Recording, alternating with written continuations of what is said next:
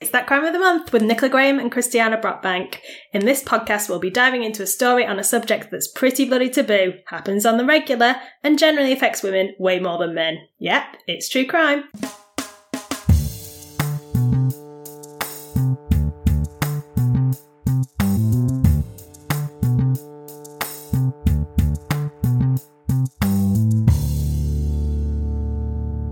So, what have you been up to this week? I'm trying to. I'm actually genuinely trying to think. I was like, wait, I don't even know what I've actually done. I know, that's the thing, because at the moment we're still on lockdown. There's very little going on. I've just been filling my days up with uh, the shittest TV. All the crappy. I started watching Too Hot to Handle. Phew. I don't know how far you are, but literally Oh, the people that all. actually you start.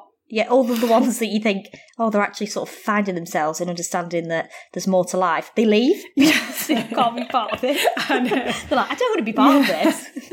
but I'm the worst human being because I like fully watch these shows. It's like Love Island, uh, unashamedly watch it and think this is amazing, get super involved. But then I'm like, this is so wrong on so many levels. Do you know what I mean? It's like, I guess it's like watching a car accident. It's that kind of thing. You know, we're like, oh, I shouldn't be doing this. Yeah, especially when you know with Love Island, like three people have committed suicide off the back of that show. So it it's it's dodgy, definitely. Like, It's all about looks, isn't it? but yeah, that led me on to Love Is Blind, which I know I think was came out before um Too Hot to Handle, but I loved that show. As like, it's so crap. Like, it's just trash TV. Does your husband watch them with you? Oh God, no. because my partner re- he refuses. He says like because he works and I'm not working, so I'm like filling my days with gardening, and I mean that even doesn't do take up much time. Once I've spritzed all the plants and made sure, and they're like wandering around like. Oh, look, Tom, look at this chili that's come through. And he's like, literally can't think of anything less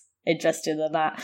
He's like, okay, so the your daytime, you can watch all the shit that you want to watch, and then of an evening we'll watch the a bit bit more high quality. So that's what that's literally what we do. What have you been watching? we just end up watching comedy programs because that's the only thing that we both enjoy watching. So we were sort of rewatching The Sopranos and then Devs. That's got Nick Offerman in from Parks and Rec. Oh yeah, I saw that advertised. It's very good. It's a limited series, so you know that you're not going to waste too much of your time with it. oh, Race Around the World. Oh, I did watch a bit of that. It's like a classy reality TV show. I saw the final on Gogglebox. Did you um, hear about Nick Cage being cast as Tiger King? Yes, that like happened today, didn't it? I don't. It's obviously not sure when this will go out. It'll probably be ages. So, but it'll be old news. But um, yeah, I, I'm quite pleased with that choice. I think he'll do quite a good job. Well, I have a sore spot. Not sore, soft. Maybe he is sore. I have a soft spot for Nick Cage. I imagine, I don't know, he's just like what what we, you know, we had shitloads of money, but mental things with it, like mansions and castles in Europe and stuff. Has had no luck in love, and I don't know, and he makes dubious film choices the best of times. And I'm like, no, this is what he's made to made to do. because he is the type of person that you could imagine owning like an exotic animal. Oh yeah, he'll probably be just like, no worries, I'll just bring my own my own lions. Yeah, I got them all already. Perfect casting, and he'll do anything. I think for money. Maybe not anything, but yeah, he'll he'll make that crazy. I wonder who they'll get for Carol Baskins. I don't know. It wasn't there a rumour about oh what's she called from Saturday Night Live? Blonde Kate McKinnon. Oh, possibly. she would be amazing. I mean, do you think he's going to be serious or comedy? I think it'll probably be because it's like one of those American scandal series, isn't it? You know, like the. Oh, is it going to be like the O.J. Simpson People versus O.J. I think so, maybe not, but yeah, I've, I've I got that impression from the article that I read. Is that um, Ryan Murphy doing it? Uh, I don't know actually. I watched his Hollywood. Is that good? I watched it all, but I knew it was shit as I watched it. But I, I can't help keep giving all of his programs the benefit of the doubt. And I'm like, no, I watch it. But they all just seem to. I mean, OJ Simpson's great. Gianni Versace great. Did you think so though? Because I thought that they were both quite I mean, they're very always very they're always very camp and hammy. and heavy-handed. Like there's so much exposition. I think the trouble is that he likes all the things that we like, hmm. and that's why we always want to watch his programs. But then you're like, oh, I just wish he'd done it better. And I didn't really get Hollywood right till right to the end because it was like it's basically almost like a counter counter history. A bit Tarantino. Yeah, so it's like what Hollywood could, could have become if they stood up for like gay rights, black rights, and you just think, oh, but it, it didn't. It, I'd rather have watched something that was like showing the horrendous inequalities at the time rather than like, oh, let's fix these qualities. It's not as easy as that. Oh, so disappointing. He did the Bette Davis, the Joan Crawford Bette Davis one, and that was not good either. Oh, feud. He gets amazing people. Like there's some. That's the thing. He gets um, he gets amazing actors and actresses to do the best acting they've ever done. With a shitty script. Well, the shittest script, yeah, and the shittest ideas. But they they they bring the attention because they win all the awards. It's like, oh yeah, it was dog shit, but they were amazing. Because like Holland Taylor is very very good in Hollywood, and so's oh who's the guy from Jim Parsons? Oh, yeah. Big Bang. Sheldon. He's in it. He's very good. But then there's also actors and actresses in it that I think actually they're not very good. Why have you chosen them? Is it just because they're attractive? Yeah. Don't know. You should um, cast some of the Too Hot to Handle. Yeah. yeah, so it's been an eventful week, clearly. Yeah, just TV, TV, more TV. Yeah. Promise that we are more exciting out of lockdown. So, what crime are we doing today? So I've chosen again this week, mainly because I am a sort of huge lurker on Reddit. I don't ever say anything, you'll never see me, just there lurking in the shadows. But I read a lot about sort of unresolved mysteries and serial killers, and a lot of people, like wonderful people, do a lot of research, spend a lot of time on trying to find or look more into cases. And I think, especially during lockdown, I think across the world, especially Americans, they're really putting the effort in to find out more information about Jane Doe's and John Doe's. But yeah, so uh, this is one that I found a few months ago, and I was like, God, this is mental. I remember telling my mum, and she was like, Oh, God, this is like creepy. So I thought it'd be perfect for that crime of the month. So it's the story of Ashley Reeves. That's the title I'm going with because I don't want to say anything that gives it away. I was wondering if you were going to, because yeah, definitely the like trashy documentaries that you watch, they definitely make a specific choice about the way that they tell this story Yeah, to keep the mystery alive. yeah, exactly. To me, I was like, oh, it's quite a recent one. Actually, I forget that we're in 2020, so it's like 14 years ago. Do you know what I saw? Like a sign on a sign there was um, it said that uh, like established 1996, and I was like, why are they doing that? It's 1996. That's not. That's so recent. And then I was like, oh, oh god. Oh, yeah. it's like 30 years ago. Yeah, it's terrifying. Well, not 30 years ago, but near enough. yeah, round up. So, stories about Ashley Reeves. Ashley, in 2006, was a 17 year old girl. She was, by all accounts, funny, very bright, high school junior. What's junior in the UK? Like college? First year of college? No, is that not seniors? Because then you go to. Oh, I don't know. I really don't understand their school system. No, I don't understand. Yeah, sorry, any Americans listening to this. Oh, yeah, 17 would be college, I guess. Yeah, so like maybe. For us, it'd be first year of college, yeah. Yeah, like AS level. Americans would be like, what? I know. First year of sixth form. Yeah, first year of sixth form, that's what it is. She was just a nice, well, according to her mother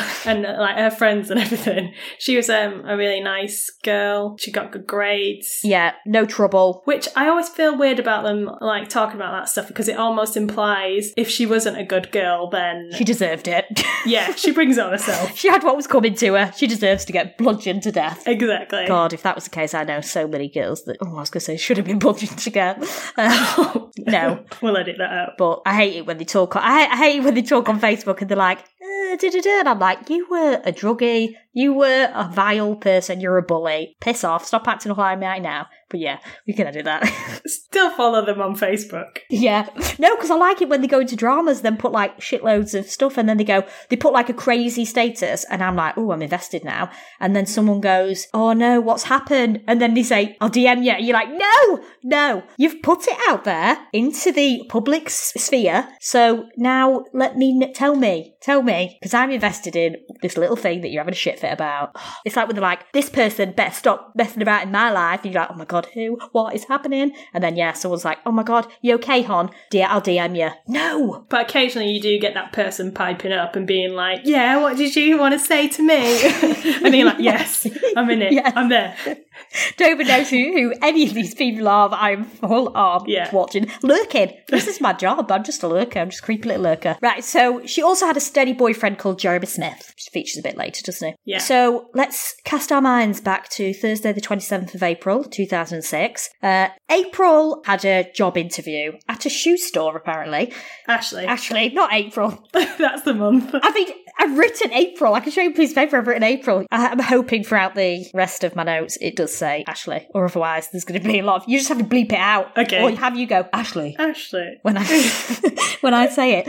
So she leaves her parents' house, Michelle and Michael. They live in Millstadt, Illinois. Can't tell you any more about that. Not done any research on that place. so she leaves at 3.30 for a job interview at a shoe store, um, which is in Fairview Heights, which is apparently 15 miles away. She drives there in her boyfriend's SUV. What does SUV stand for? I have no idea. Utility vehicle. But what does he S? we could make it up. Super. Super utility vehicle. Eh, That's probably actually Do you right. think it is? It's American. It's got to be. It's going to be like something like cool sounding, isn't it? Mm. So that belonged to her boyfriend, Jeremy Smith. She then didn't come home that night. None of her fam- family or friends had heard from her, which is very unlike Ashley. And Ashley's mum calls the police at 10, and the police act quickly. Yeah, again, another thing that I find problematic. The policeman's like, oh, I could just tell in her voice from the way that she sounded that there was something seriously wrong and that this she wasn't the type of girl that would do this sort of thing. And it's like, well, maybe actually you should just treat everybody the same, whether or not they sound exactly like you think. And I think he says something like, you know, compared to all the others like this, I thought, how many missing kill cases do you have? Bloody hell. Don't live in Millstadt. The police chief also said something was different with this case. This missing girl, Ashley Reeves, she wasn't answering any texts from any of her friends. And one thing we know about young ladies is they will, maybe not answer from the parents, but they'll answer their friends. I don't know. A lot of my friends do not get replies straight back. I'm the wor- yeah, I'm the worst for What's that? I just see it, I'm like,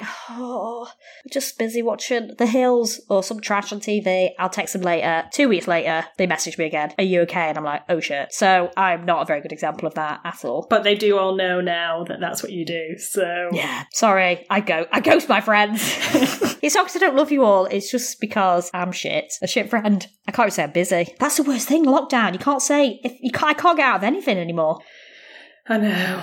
The longer you leave it, the more awkward it gets, doesn't it, to reply? But Yeah. that's probably the worst thing about it, this coronavirus. worst thing is you can't ghost your friends anymore. I said someone was like, "Oh my god, I'm never going to cancel and like not go to things. I'm going to go to everything I'm invited to." And I'm like, "Nope." I, I don't think I miss that all. we'll see how long that lasts.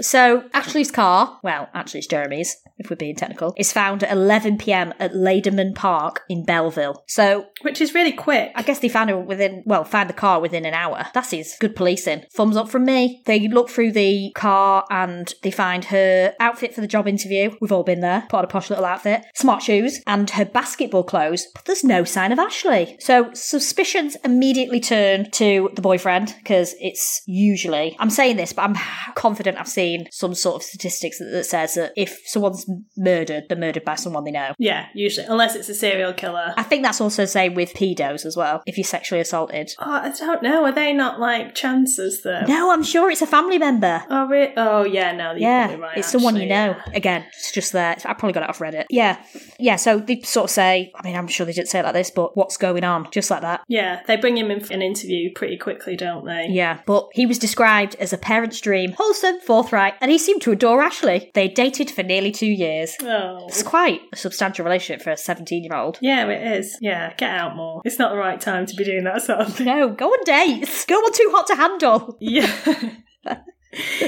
No, do not do that. So he, but he was away there that night, so he's got an alibi. But he does know that she was uh, going to go to this interview, and then she told him that she was going to go and play basketball. Mine would be go to an interview and then go and eat cake on the sofa or something.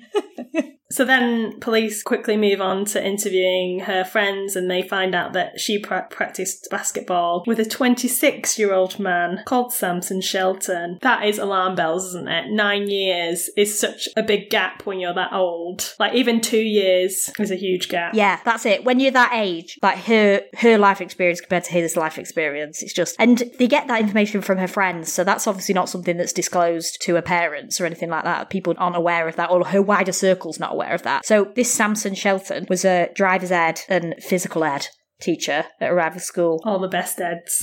all, the, all the best eds. I once heard a saying when I was um, trained to be a teacher. Someone said to me like, it was something like, "If you can't teach, teach PE."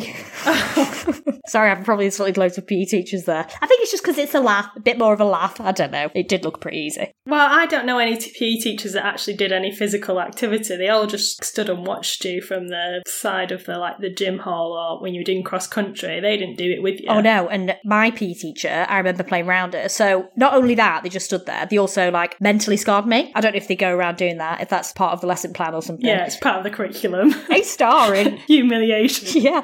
I went and scored around her. Yeah, you're welcome. Got to fourth base, skidded or whatever. Got up, and then I think I was like dusting myself off, so being a bit tactile with myself because I was covered in mud. And my teacher said, Oh, haven't you got a big bum? Whoa. And that scarred, like, I've always had a, like, whenever I've put an outfit on or ever, it's always look at my bum. She actually said something that was a bit more derogatory. She said, like, haven't you got a big bum like a black woman's bum? That's outrageous. She would get sacked. Couldn't get away with saying that now. No, no. Isn't it weird that 30 years ago in 1996 you could say those things? Yeah. well, hopefully she's dead now, so we don't have to worry about it. No. I'm uh, joking.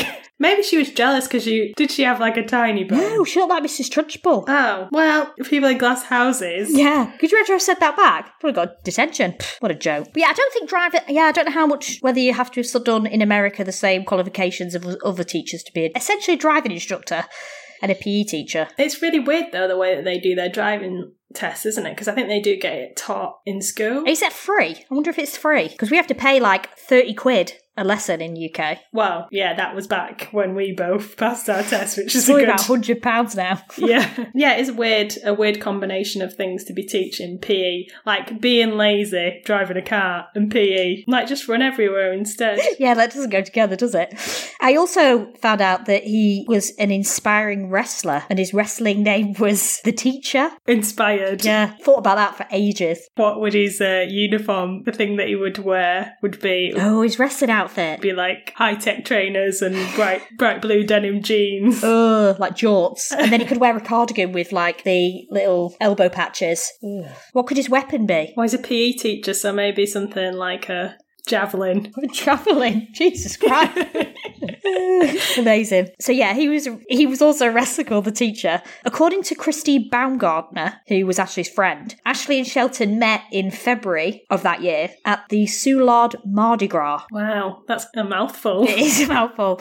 But yeah, so they met at like I guess a Mardi Gras celebration. I'm not really sure what that would be, but sounds nice. Is it like gay pride? Oh, is it like a, a carnival type thing? Yeah. Oh, okay. So it'd be essentially if we took this and transplanted it into the UK, it'd be like Notting Hill Carnival or something. okay, okay, okay, okay. Yeah, I get you. I think. I don't know. I'm Just saying that. So Ashley's boyfriend said that he didn't think anything untoward was going on with Samson, but Ashley's family started to do some investigating themselves. Uh, they went through her phone records and found a number that they didn't recognise on her phone bill. So they called it, and who answers? Samson bloody Shelton.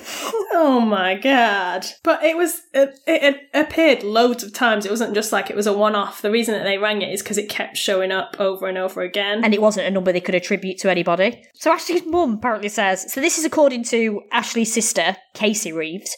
Their mum rang Shelton, you, well, rang this number, Shelton answers, and she says, you know, have you heard from Ashley? And he said, no, I haven't heard from her and I haven't seen her. And then he hung up. Not be funny, guilty. yeah, exactly. And also, apparently, he sounded really like calm and not bothered. Just it was no big deal. Cold. You would think someone, especially who's supposed to be a teacher who's invested in like young people and making sure that they're okay, he would at least show some concern. Yeah. Weird. I always think if I got accused of, like, someone said, did that, and they were like, oh, well, you might be involved or something, I'd go out of my way to try and prove that I was not involved. Like, just to Yeah, probably a little bit too much so they actually would think that you were definitely involved. Yes, yeah. I'd be like Ian Huntley, just hanging around in the back of news reports, getting interviews and all stuff like this. I'd be, I'd be on the other side.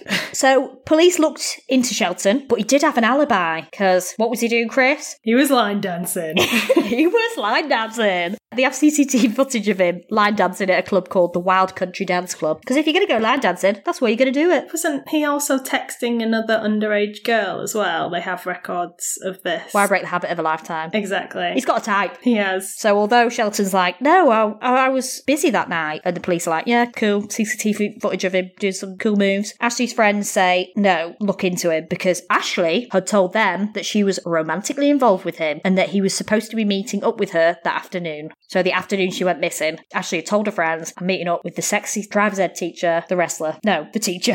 The teacher, the wrestler. teacher, the wrestler. I'm so confused now. So police pull Shelton out of baseball practice on Friday the 28th. He is very active, isn't he? Like Yeah. he's line dancing, baseball, basketball, Yeah. teaching people to drive. Wonder how many steps he gets in a day. Loads. But he hits his move target. I'm not during this lockdown at all. I'm minus. We're on Friday the 28th now, so this is the day after Ashley's gone missing. So they say, like, we want to interview you. So he's apparently friendly and cooperative, and he tells the police that his relationship with Ashley was purely platonic, but that she had been calling him non-stop and she'd become obsessed with him, so he was avoiding her. So basically, he knew that they had records of all the phone calls and could you text in 1996? yeah, I think because he was texting the, the girl. Oh, he was texting the girl, yeah, yeah. I'm pretty sure. I can't remember. I don't know if I had a phone in 1996. 2006, wasn't it? Not 96. Oh yeah, it's 2006. Yeah, I definitely had a phone. Sounds like child cruelty. I'd have been at uni, I think. Who you? Oh, yeah. Yeah, we had phones. I was there just sending pigeons. What I don't understand was the interview like a ruse? Was she actually going for an interview, or because I thought that it, was that she said that she was going for an interview, but she was actually meeting up with him. I don't know. As far as what I've read, she was actually genuinely going for an interview at a shoe shop. Oh, okay. And then she was meeting him after to play basketball and Right. snog, I imagine. But either way, she wasn't telling the truth to. Well, she obviously was say, telling the truth to her friends, but she wasn't telling her parents. Like looking in hindsight, she should have been saying, "Oh, and then I'm meeting this guy Samson who I play basketball with," because then it looks less shady. Not blaming her. no, but as well, like you can't you can't blame her for being excited by someone that much older because when you're younger, you do have this thing like, oh, if someone who's a bit older starts paying attention to you, like, oh, well, I must be special, Yeah. and that's why people like predators they know what they're doing. Yeah, so much easier to groom the younger you are because you're you you're well you're taught from a young age that the older someone is, the more knowledgeable they are, the the more they're going to care for you, the more you know what I mean. Yeah. This is perpetuated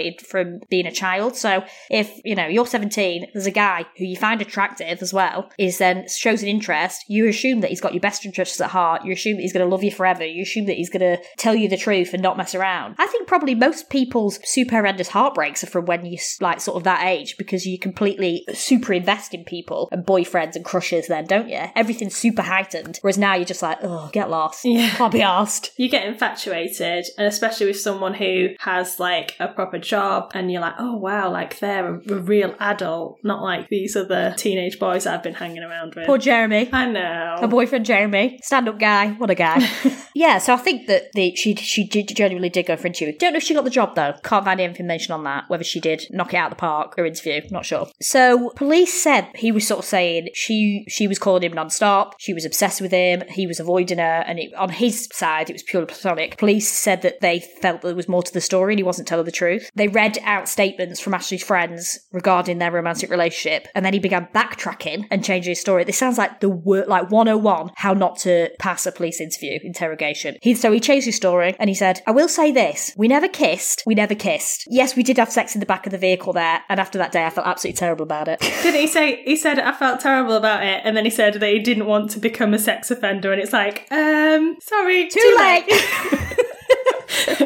yeah, like oh. We never kissed, we never kissed, but we've had sex. That's worse. I know. Ugh, this guy seems simple. So, Captain Johnson, who I've quoted before, said that he'd originally said they were friends, and then he'd said that they played basketball, and then he'd said he wanted a relationship with her, and then he'd said at one point he was trying to break off the relationship with her. He had changed the story so much that a person who didn't have anything to hide, why would you change it that much? Like, the police were like, no, you have completely screwed yourself over here, because if you were genuine, if you genu- genuinely had nothing to do with her disappearance, are you changing your story all the time? Yeah. Has he never seen Law Judge and Order, Judy. Judge Judy, anything? Has he never seen crime, crime TV? If you're telling the truth, you don't have to remember anything. That's what Judge Judy says. Nice. So he just kept changing it, and then he ended up saying that she had been in his car the day before, that they'd had an argument, and then he'd left her by the side of the road. So he said that she was screaming, kicking, everything. He put her down, shut the door, ran the car, took off, and he left her there. He said, he actually said, I left her there, is what I did.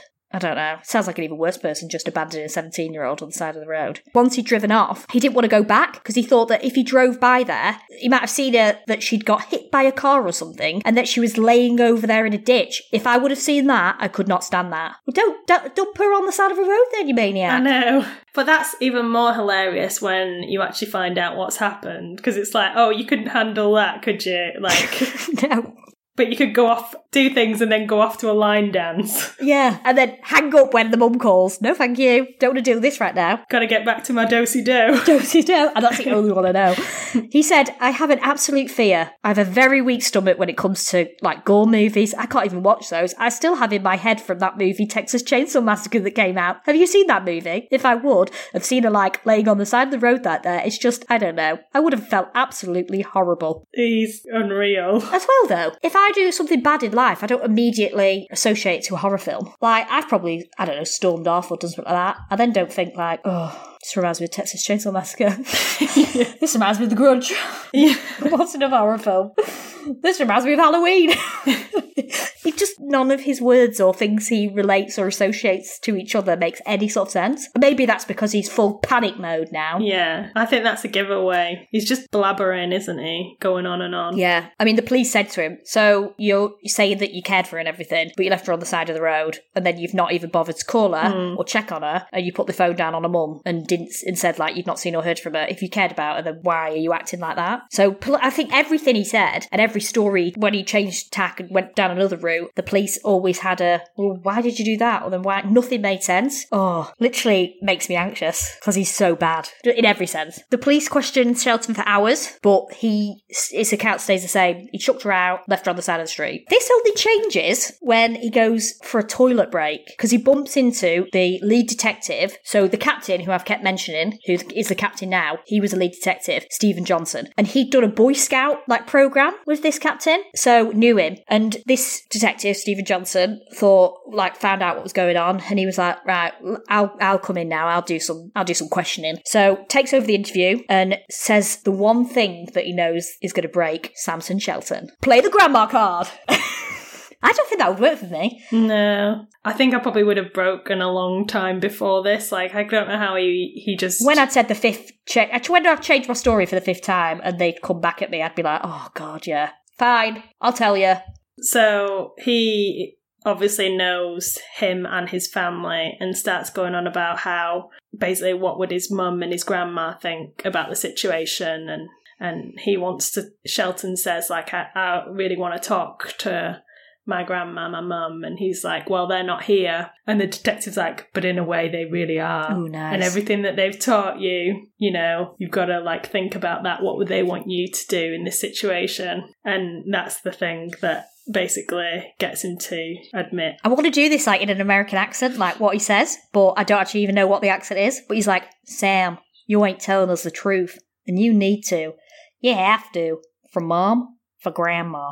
I think that was about four different American accents, but No, it was amazing. Loved it. thank you very much. I'll uh, feature in his this TV movie when it becomes one. By Ryan Murphy. Oh god, it'll be dog shit. so Shelton breaks down, starts crying, and confesses. So at this point, it's been 12 hours of interrogation. Timeline wise, we're into the early hours of Saturday morning. It's so, and it's the 29th of April. So this has gone on from the 27th when Ashley went missing. So he says that he dragged her body deep into the woods. So this is Citizen Park, the woods he's referring to. And he tied something round her neck to make it look like someone had choked her, and then agrees to take investigators to the exact place that he'd left her. So at this point, it's 2 a.m. Um, night time, obviously, middle of the middle of the night. He leads the way, but he's struggling to find his bearings because who knows? I mean, oh, I don't even think I. Maybe I'd go into the woods with police because they had guns, but I'd be shit scared. They're filming this as well, aren't they? Because for his future trial, they're like, we might as well film this. We've got him on tape then, taking us to to where her body is. Yeah, it's part of the confession. So it's dark, it's rainy, the woods are thick. Detectives, when they all talk about this, say like, well, we didn't have a cat in hell's chance of finding anything. And they would just like walk for 10 minutes, and then 20 minutes, and then 30 minutes. They eventually find her. They think it's like 30, 40 minutes they've been walking. And Detective Johnson, Captain Johnson, says that she was lay on her back, obviously deceased, with thousands of insect bites all over her. She'd been out there for a long time 30 hours. And you can actually, I mean, all the trashy documentaries, they do show the video of her being discovered. Yeah, and you can actually, if you Google it, you can watch it. So if you do have a strong stomach, but you know, just be wary that it is quite disturbing. Yeah. They go over to her to obviously take a closer look, and she actually starts breathing. So everyone goes, batshit crazy! Again, watch the video if you want to, um, but it is crazy. She looks like a corpse because her eyes are sort of open, they're like sort of glazed over, and her arms are just in a really unnatural position. So it's really like harrowing. Paramedics are already there, obviously, expected to find a dead body and to do all they need to do. So they start working to try to save her. So don't forget she's been out there for 30 hours in rain, wind, ugh, insect bites all over. They say that the temperature had dropped to 40 degrees Fahrenheit, which is about 4 degrees Celsius, so really cold.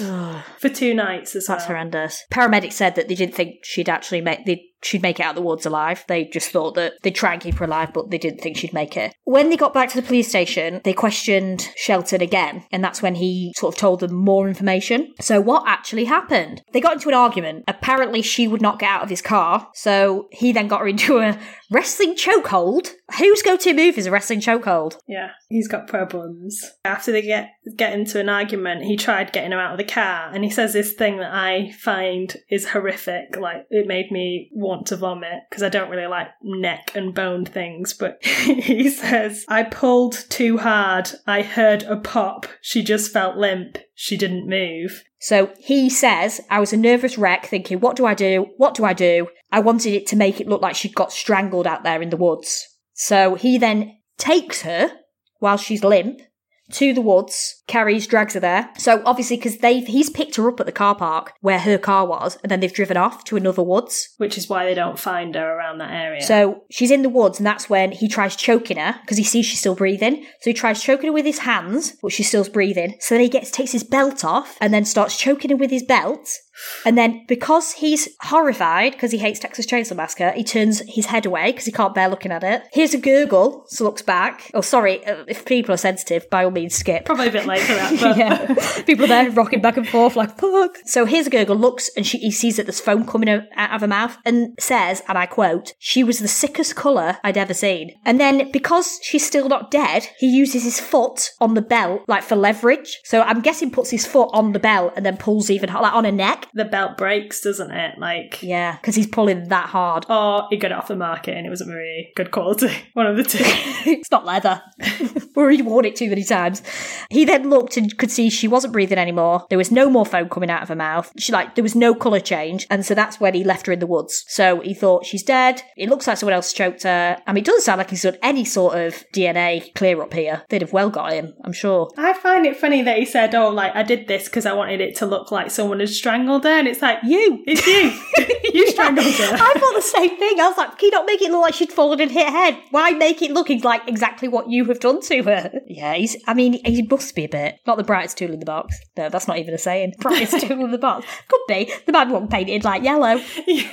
So at the end of interview, he asks, he just asks the oddest questions. He says, can he get some contact solution for his contact lenses? I mean, then again though, I think if I was in shock, like shit, I'm rested for the rest of my life, I reckon I'd ask weird questions like that. Like, can I have some Haribo Strawbs? Yeah, it doesn't. It's just like priorities, uh, my contact lenses, and then he also says something about weeing as well, doesn't he?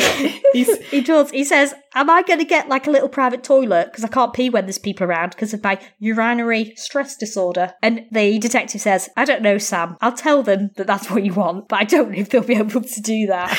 it's not a Premier Inn. Was it like, oh, is it going to be a continental or a full English breakfast in the morning? oh, yeah. Is there a B day? No, it's a prison. He actually says, Because I'll be miserable if I can't pee. Oh. Will you? Maybe, maybe the person who you strangled will be miserable. So he basically then is arrested because it's obvious. We have a full confession.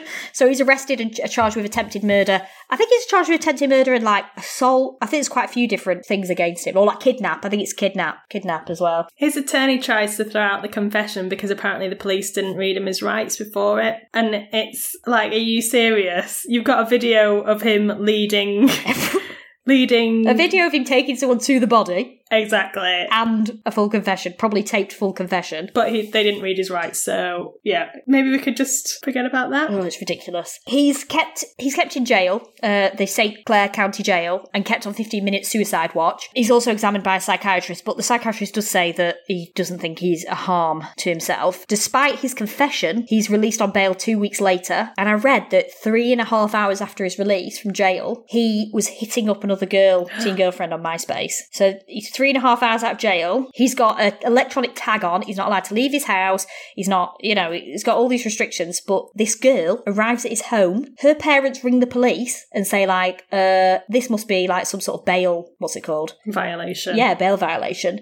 And they said, well, no, actually it's not. But, you know, they sort of told her to go away and everything. But, like, you just been, you're on bail for attempted murder of a 17 year old girl and you try to tap up another one. I just, mental. like, someone needs to say to him, his mum and grandma, come on. Oh, his mum and grandma, like his mum, sorry, on the document on the documentary, she won't hear a bad word said about him. No, he's one of those little princes. Mums and the sons, telling you. Can't do any wrong. Yeah, he was set up. Was he? Um, he attempts suicide with pills and alcohol, but is rescued. When he's rescued by, oh, well, paramedics come, he actually punches and spits at them. Um, and on his chest in pen he's wrote, Don't save me. Like he's a bloody love heart. yeah, eat it. no, thank you. It's probably one of those yellow ones that no one likes. That seems quite narcissistic because it's almost like he's trying to make you feel sympathy for him. Like, Yeah. oh, don't save me. Well, so I was reading because there was like people commenting on this message board, like under the stories, and someone was like, "Hmm, I don't think that he should actually," because he ended up um, facing more time because of his assault on the emergency crew. oh, really? Yeah, and he was like, someone was like, "Oh, I think that's really unfair." You know, he's obviously in a very heightened mental state and all this, and I'm like, but again, people, other people don't do that. They've found you. Don't punch and spit people that are trying to help you just because you don't want to go to prison for something you've done. Exactly. Ridiculous. so the trial is June 2007. That's quite speedy. Yeah, it's quick. That the year after. Yeah. At first, um, his lawyer was very much like, he's not going to plead guilty. He's pleaded not guilty and all this, but he eventually pleads guilty to first degree murder. I guess because there's a confession. Well, he gets a plea deal. I think that like basically gets a reduced um, time because he he takes a plea deal, so it doesn't have to go through the court and doesn't cost as much. So he gets he ends up getting given um, a twenty year sentence. Yeah, 20 years, guys. Attempted murder, unbelievable, of a 17 year old. He declines to address the court, doesn't want to say anything. Even to this day, his mum is still very much like, you know, he should never have been treated like this. He's still in prison. I actually Googled and he's on, you know, the prison records. Oh, really? You like, you can actually see his prison record, yeah, and it says like what his height is. Wow, you are a lurker. I am such a lurker. you can see what his height is, what his weight is, no tattoos. But yeah, so he's still in prison, but there's a lot of talk at the moment that he will be sort of released um soon, like get early. You mean he didn't get that "Don't Save Me" tattooed on after on his chest after? Oh, I don't know, did he? no, I'm just saying. if he did it with permanent marker and it didn't come off. Jesus. So Ashley, so we spoke about Shelton, Samson Shelton, after the crime. Ashley's neck was broken, but she wasn't paralysed. She's very lucky. Like I probably shouldn't have said lucky because I guess it was a pretty horrific thing to go through in the first place. So not lucky in that sense. I guess lucky in terms of lucky in terms of something something worse could have happened. In that situation, she could have easily been murdered. Yeah, and it takes her such a long time to actually rehabilitate. And in an interview with a mum, it says that like Ashley spent a week just screaming because she, I think her brain injury was like so unbelievable that she couldn't communicate, and that's the only way that she could communicate, which just sounds horrific. She had to relearn how to talk, walk, dress, and feed herself. A lot of the local stories were about how the community were putting on loads of what they called like events and things to fundraise because the medical bills were so high. which is really nice. But then you do find out that um, a lot of people actually vilified Ashley. What a surprise! Well, a lot of people were saying like, oh, like there was stories coming out like she was pregnant and her, pre- her parents, whilst visiting their daughter in hospital, who still wasn't coming out, of, was was who was still in a coma, were having to say no, she's not pregnant because apparently people actually liked him. He was like quite an upstanding member of the community, so people were, or, I mean, or maybe he was fucking half of them. I don't know, but everyone was devastated that this had happened to him, and you know it was her that had caused him, or I don't know that she was some sort of floozy that had made him. I don't know. Oh yeah, it's obviously the 17 year old when it's like a 26 year old. Like, why is he spending so much time with 17 year olds? Yeah, just don't do it. But yeah, she was almost portrayed as a bit of a Lolita, wasn't she? Yeah. Uh, the mum got like prank calls to the house as well, didn't she? There's something about that. Yeah. that- uh, it- so while she's having to deal with her daughter basically relearning how to walk and talk and everything, she's got to deal with people phoning her house and saying horrific things. It's probably all of his ex, is all his teen girlfriends. So she can't, even now, can't remember much about the um, attack. Although she said that she was the one that was breaking up with him. So this is still contend like a contentious issue. He said that he reacted and broke a neck by accident in a hot chokehold because he was breaking up with her. She wouldn't get out of his car. He was trying to get her out of the car, and then that's how it escalated and happened. Whereas she was saying that she was breaking up with him, and him in in anger attacked her. So again, I'm more likely to believe It actually, it doesn't matter. no, it doesn't matter, but I'm more likely to believe the girl who's not changed her story once Yeah. compared to the man who changed it like seven times. But yeah, it doesn't matter. Don't put anyone in a headlock. If we learn anything from this, guys, don't put anyone in a chokehold. Last time it was, if it's consensual, it's fine. This episode, don't put anyone in a, ho- a wrestling, any wrestling move. Just don't do it, especially not chokehold. Unless they want you to. Again. Unless it's consensual. Yeah, it's the thing about like, oh, what what was the reason behind it? It sort of doesn't really matter. And she sort of questions like, oh, I don't think there was anything that I did to provoke it. And it's like that's not really the point. Like he was in a position of authority, being a teacher, he was in a position of power, and he used very very poor judgment. And he did something in that moment that really has affected her whole life. So I've just looked to see what the Illinois age of consent is. It was 18, but in 2020 changed to 17. Do you think that was petitioned by him? Oh, maybe. Yeah. Oh, like it's weird, isn't it? Because I, I sort you sort of forget that it's like sixteen in this country because that seems so young. yeah, that does seem young. Because seventeen seems really, really young. But anyway. Yeah, there's quite a few states where it's 16 and a few where it's, yeah, it seems to go between 16 and 18. But I mean, the point is that it then it was definitely illegal. It was illegal when when this crime happened in 2006. It's weird that you can't have a beer, but you can have sex. Yeah, like what's worse that's going to happen with beer? I suppose you could die, but that's not. I was going to say that's not going to change your life. yes, it is, Nicola. You'll be dead. No, but like realistically, the worst that can happen is that you have a hangover or you get your stomach pumped.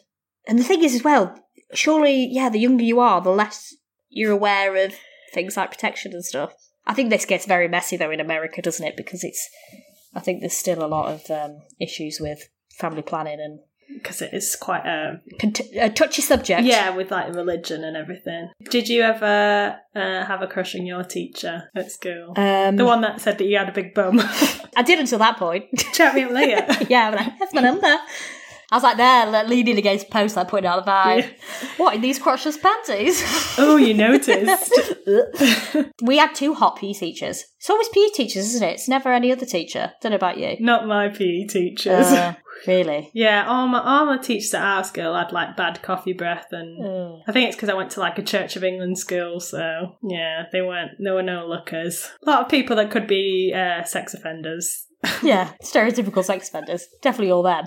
No, we had two that were pretty hot. But I mean, loads of, I mean, every, I think every girl or heterosexual girl fancied these teachers. I think, though, if there's anyone remotely attractive when you're 14, 15 years old, it's like, oh, you know what I mean? It's, I suppose you, everyone's hormones are mental, aren't they? And And when the boys around you are not like they don't look like men yet.